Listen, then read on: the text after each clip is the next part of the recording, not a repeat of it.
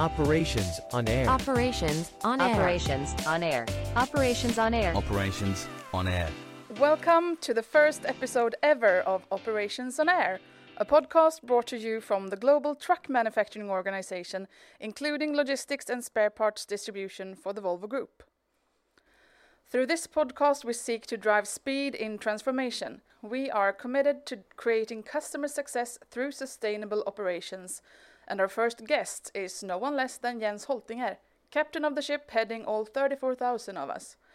Jens, you began your career at the Volvo Group in 1995, and you've been out and about, holding several senior positions within production, such as head of production in Ghent, Belgium, Skövde, Sweden, and Kaluga, Russia. And since you started in your current position, you have been hit with one crisis after another, creating an environment characterized by uncertainty. So, if we don't know where to go, how do we know where to go? Thank you for having me here. And number one, I think we need to know where we are going. But I do think that the journey or how we get there might be the unknown. And I think given this crisis situation we have had in any organization, it's important to create a vision. Where do we want to go? We can call it a vision, or we can call it a ambition, but I use the word vision at least. And if we know where to go, we can create some sort of a framework on how we should act in this uncertain time. And I, for me personally, I believe that it's about creating trust, but also confidence in an organization. If we know where to go, we have a framework, a joint framework, and in that framework, we a little bit describe how we act when certain things are happening. And not in detail, but more based on principles and how we act as individuals. I think we are creating then a confidence in organization, which makes us create the possibility to take late decisions. Because very often in this uncertainty, you have to wait until you have the maximum amount of information. So by creating this framework with a clear vision, we can also wait with certain decisions. And that, I think, is a key question to actually take the right decision in this uncertainty. So how does one go about in order to create such a framework? What are the steps? No, if I take the example of a professional football team or soccer team, depending on where you are in the world, you will use different words. You know, when you pretty much know the rule of the game. You know what you should do. You should win the game. But also, a really good team, they know if the opponent is changing their game, they also know how do we act. They fall back to their basic game, and they know each other and they know how to act, and that creates trust and confidence in an organization. So, and I don't think it comes easily. You have to practice. And you have to be very good in the organization on how to practice that. And I also think to be clear that you talk about it. When this happens, okay, how do we act based on our principles and values?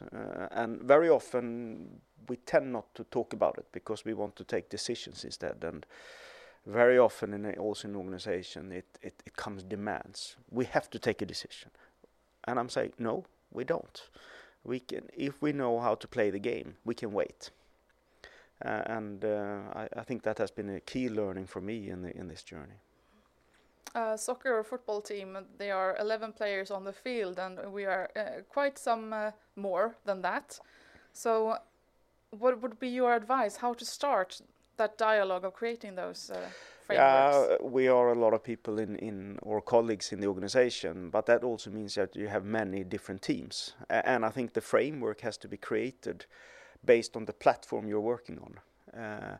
I think it is important to have these local platforms where you work, where you create your own game and your basic play. And we know, if I take that example, we know if we come to a crossroad, which way we should take.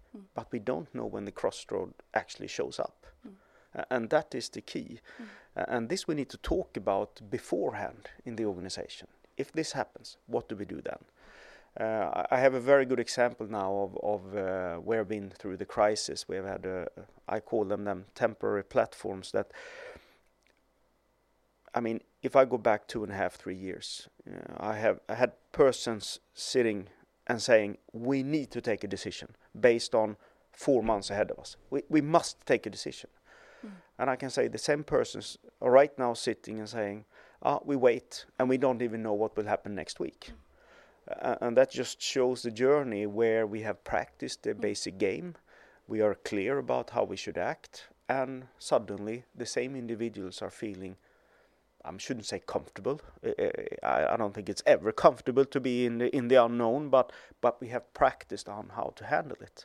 And I think that's a fantastic example of people in the organization growing throughout this journey. So the key is really to expose yourself for the uncertainty and exercise it. I'm a firm believer in that. I think you practice going into the unknown. I can draw from my own experiences. I've moved quite a lot. I have been in new position in new countries where you don't know anyone, where you have to sort of create your new platform and where you are. And that has, for me, been a huge learning every time. If I look at my own development, when you expose yourself to these type of uncertainties, that's when you practice. And you get a little bit more confidence every time. I'm not saying it's easy. I'm not saying it's comfortable either. And sometimes development is not comfortable, but it's very valuable. That's my journey. And, of course, everybody does not have the opportunity that I've had to be able to move around in the world and moving into different organizations. But I think everybody can have their own sort of practice. Where do they practice and where do they go into the unknown and feel a bit uncomfortable? Do you think that as humans are in general good at stepping out of our comfort zones? Not really. I think we, of course, it differs person to person, but sometimes we need to be pushed a bit to go into the unknown and feel that non-comfort that you have. Again, it's different person by person, but in general, human beings, we want to stick to the known. We want to have clear routines. That's our nature. But that's what I'm saying. I think you practice, because what is known, what is understood by a person that have practiced a lot is different from a person that has not practiced. Mm. So I think we can move that as individuals quite a lot. It's sort of a competence journey as well. I think it is. And I also think it's about, we talk a lot today about mental health. We talk a lot about how do we take care of people, and I think this is one part of it. You practice to handle the unknown. If you have not practiced, this becomes a big strain on yourself. So it's very much also about an individual journey, but we as an organization, of course, needs to support this journey and how we practice this together. Mm.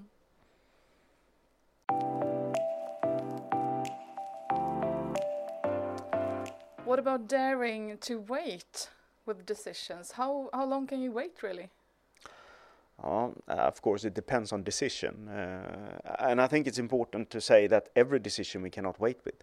I think there are long-term decisions that needs to be very clear to an organization. Mm. Where are we going?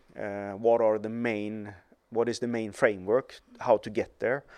Then, of course, how you make every play every day. There, I think we should very often wait as long as possible. And Karin Swan, the CFO in my organization, she's very often tells me that use common sense. Mm. And I think that is a good comment, common sense. Take 2 steps back, look at the complete picture. Mm. What is the worst thing that can happen? Mm. When you are very much into the details, of course, you can see disaster in everything. Mm. How do you take 2 steps back, look at the big picture, and understand where we are? And she also says the best controller is not the one who's putting the exact right number. It's the person understanding the big picture. Mm. So I think it's also a part of understanding the unknown and being a bit calm about taking late decisions. Also something to practice, perhaps? Yes, I think it is.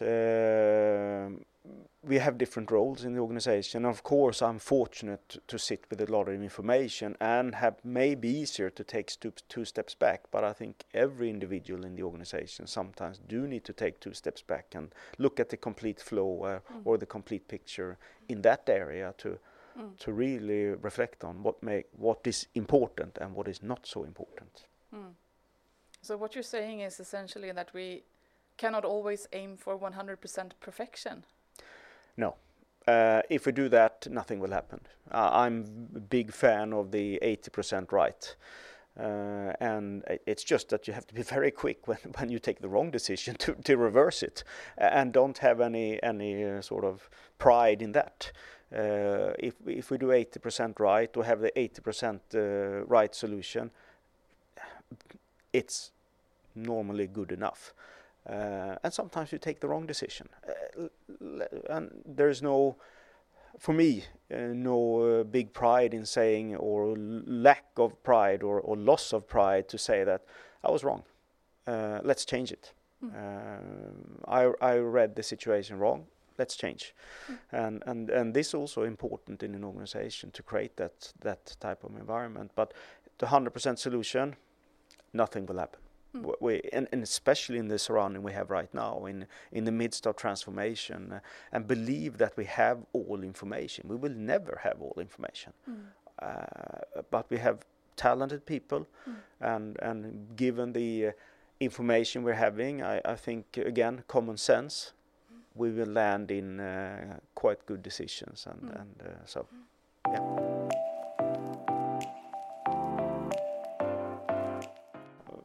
I talk a lot about vision, platform, competence, and I get questions sometimes around what do you mean with platform? And of course, an organization is also a platform, but for me, an organization is very rigid, and I don't think our formal organization is really made to meet the future challenges. So I think much more temporary platform.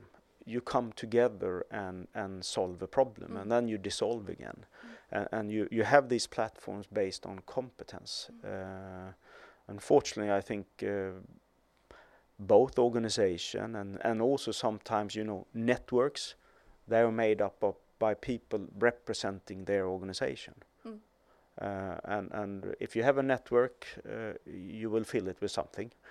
I think we need to be much more on what problems are we going to solve, put the right people together, and then, of course, dissolve again. And this is also something I do believe in any big organization meeting the future. This needs to be increased compared to the rigid, fixed organization or the fixed networks.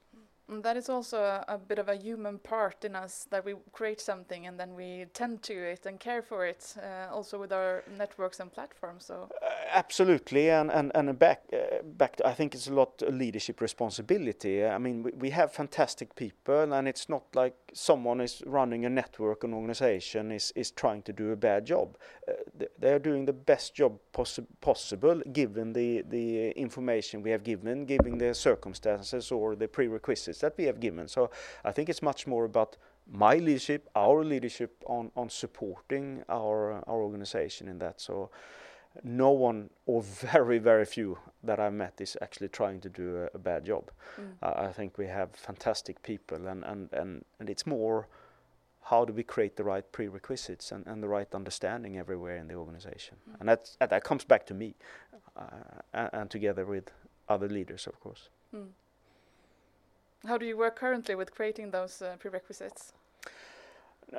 For me, communication is maybe one of absolutely the most important tools that you have as a leader, and I'm practicing as well. I must say, one of the challenges sometimes in a big organization is, of course, how do you create the feeling of a dialogue with everybody? Because it's not black and white. You need to understand how you maneuver in the gray area, and that is not easy to put on paper. It's something you need to talk about. You need to create dialogues, and of course I try to create dialogues with as many colleagues as possible, but also my closest team, of course. And back to the framework, how do we think to create that framework? And I think you are creating that by dialogue. It's not an Excel spreadsheet, side 1A, do like this, side 2, do like this. It's more, how do we make judgment? How do we think about certain topics? And if you do that, then it creates confidence in an organization. But it's not easy. And I must say, as a leader, one of the most challenging areas, because I would like to have a dialogue with 34,000 employees, absolutely, and discuss things. Then by of its nature, it's not possible, of course.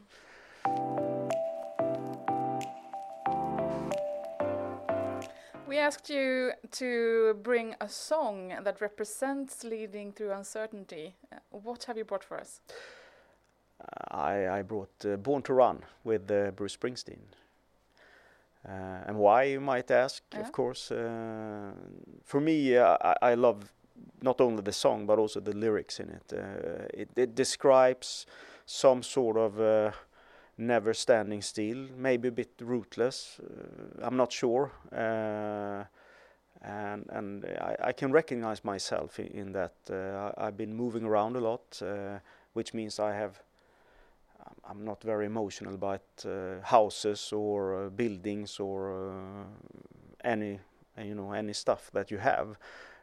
And I think that has been part of my life. And what you bring with you, which I also think is if you listen to the lyrics, is what you bring with you is the people you meet on the way, not material stuff. It's really the people that you meet that you bring with you, but never standing still. For those of us who are maybe a little bit more comfortable where we are, in a big need of our secure places, not maybe yearning to go abroad, are we able to succeed in transformation?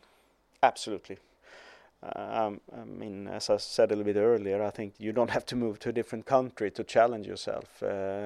And I think it's look at your own environment. How do you put yourself in a position where I use the word uncomfortable, but I mean exposing yourself to the unknown, exposing yourself to not knowing. But that can also be in the small scale. It doesn't have to be like myself, moving several different times into different countries. I think maybe that is, I don't think everybody should copy that, absolutely. But it's finding your own area, where do I have the same challenge, and don't be afraid of it. I think it is also... it helps me, I must say. I'm not sure if it's helping everybody, but it helps me to be a bit calmer, of course, in the turmoil that we are in and the challenge that we have ahead of us. And I personally believe it comes back to that you have practiced this a bit. I don't think anyone, or very few of us, including myself, are born with it. I think it's something you sort of build up over time. Your resilience to... handling the unknown and to be calm in that, or reasonably calm. I shouldn't say I'm calm every time, absolutely not. So how do you feel when you play this song in the car on the way to work? I mean, I get the feeling, both this energy boost that I'm on the road, I'm moving, and at the same time a bit sad, because that is it's a double-edged sword, because you also leave, sometimes when you move, you leave relations behind sometimes, and people that you like. So I think it's both feelings. I remember the people I met throughout my career and moving around, and that's what you miss. You miss people, you don't miss places. That's my experience.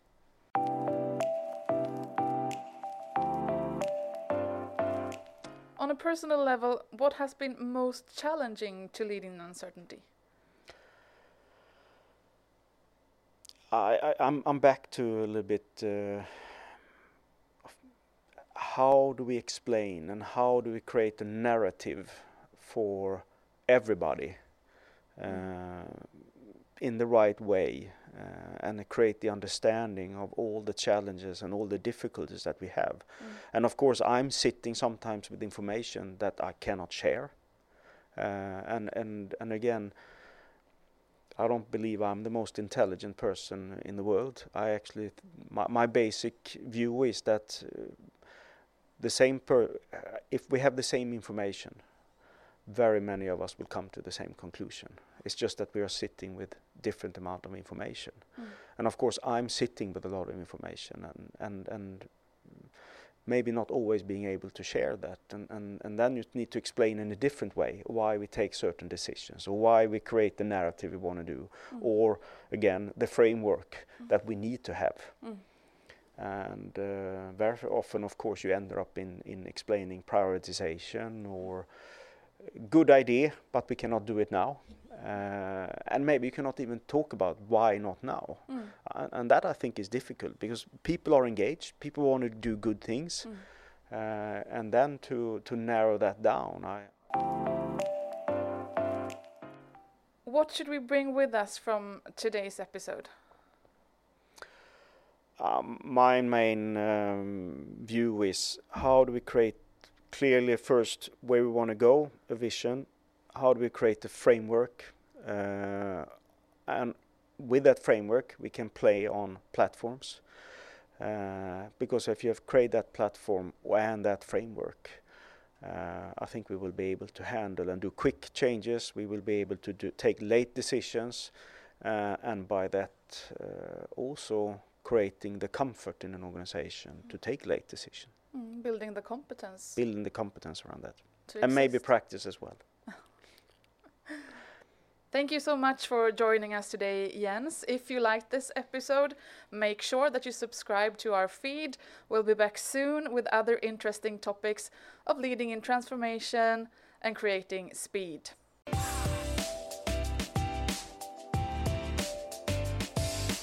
Operations on air. Operations on air. Operations on air. Operations on air. Operations on air.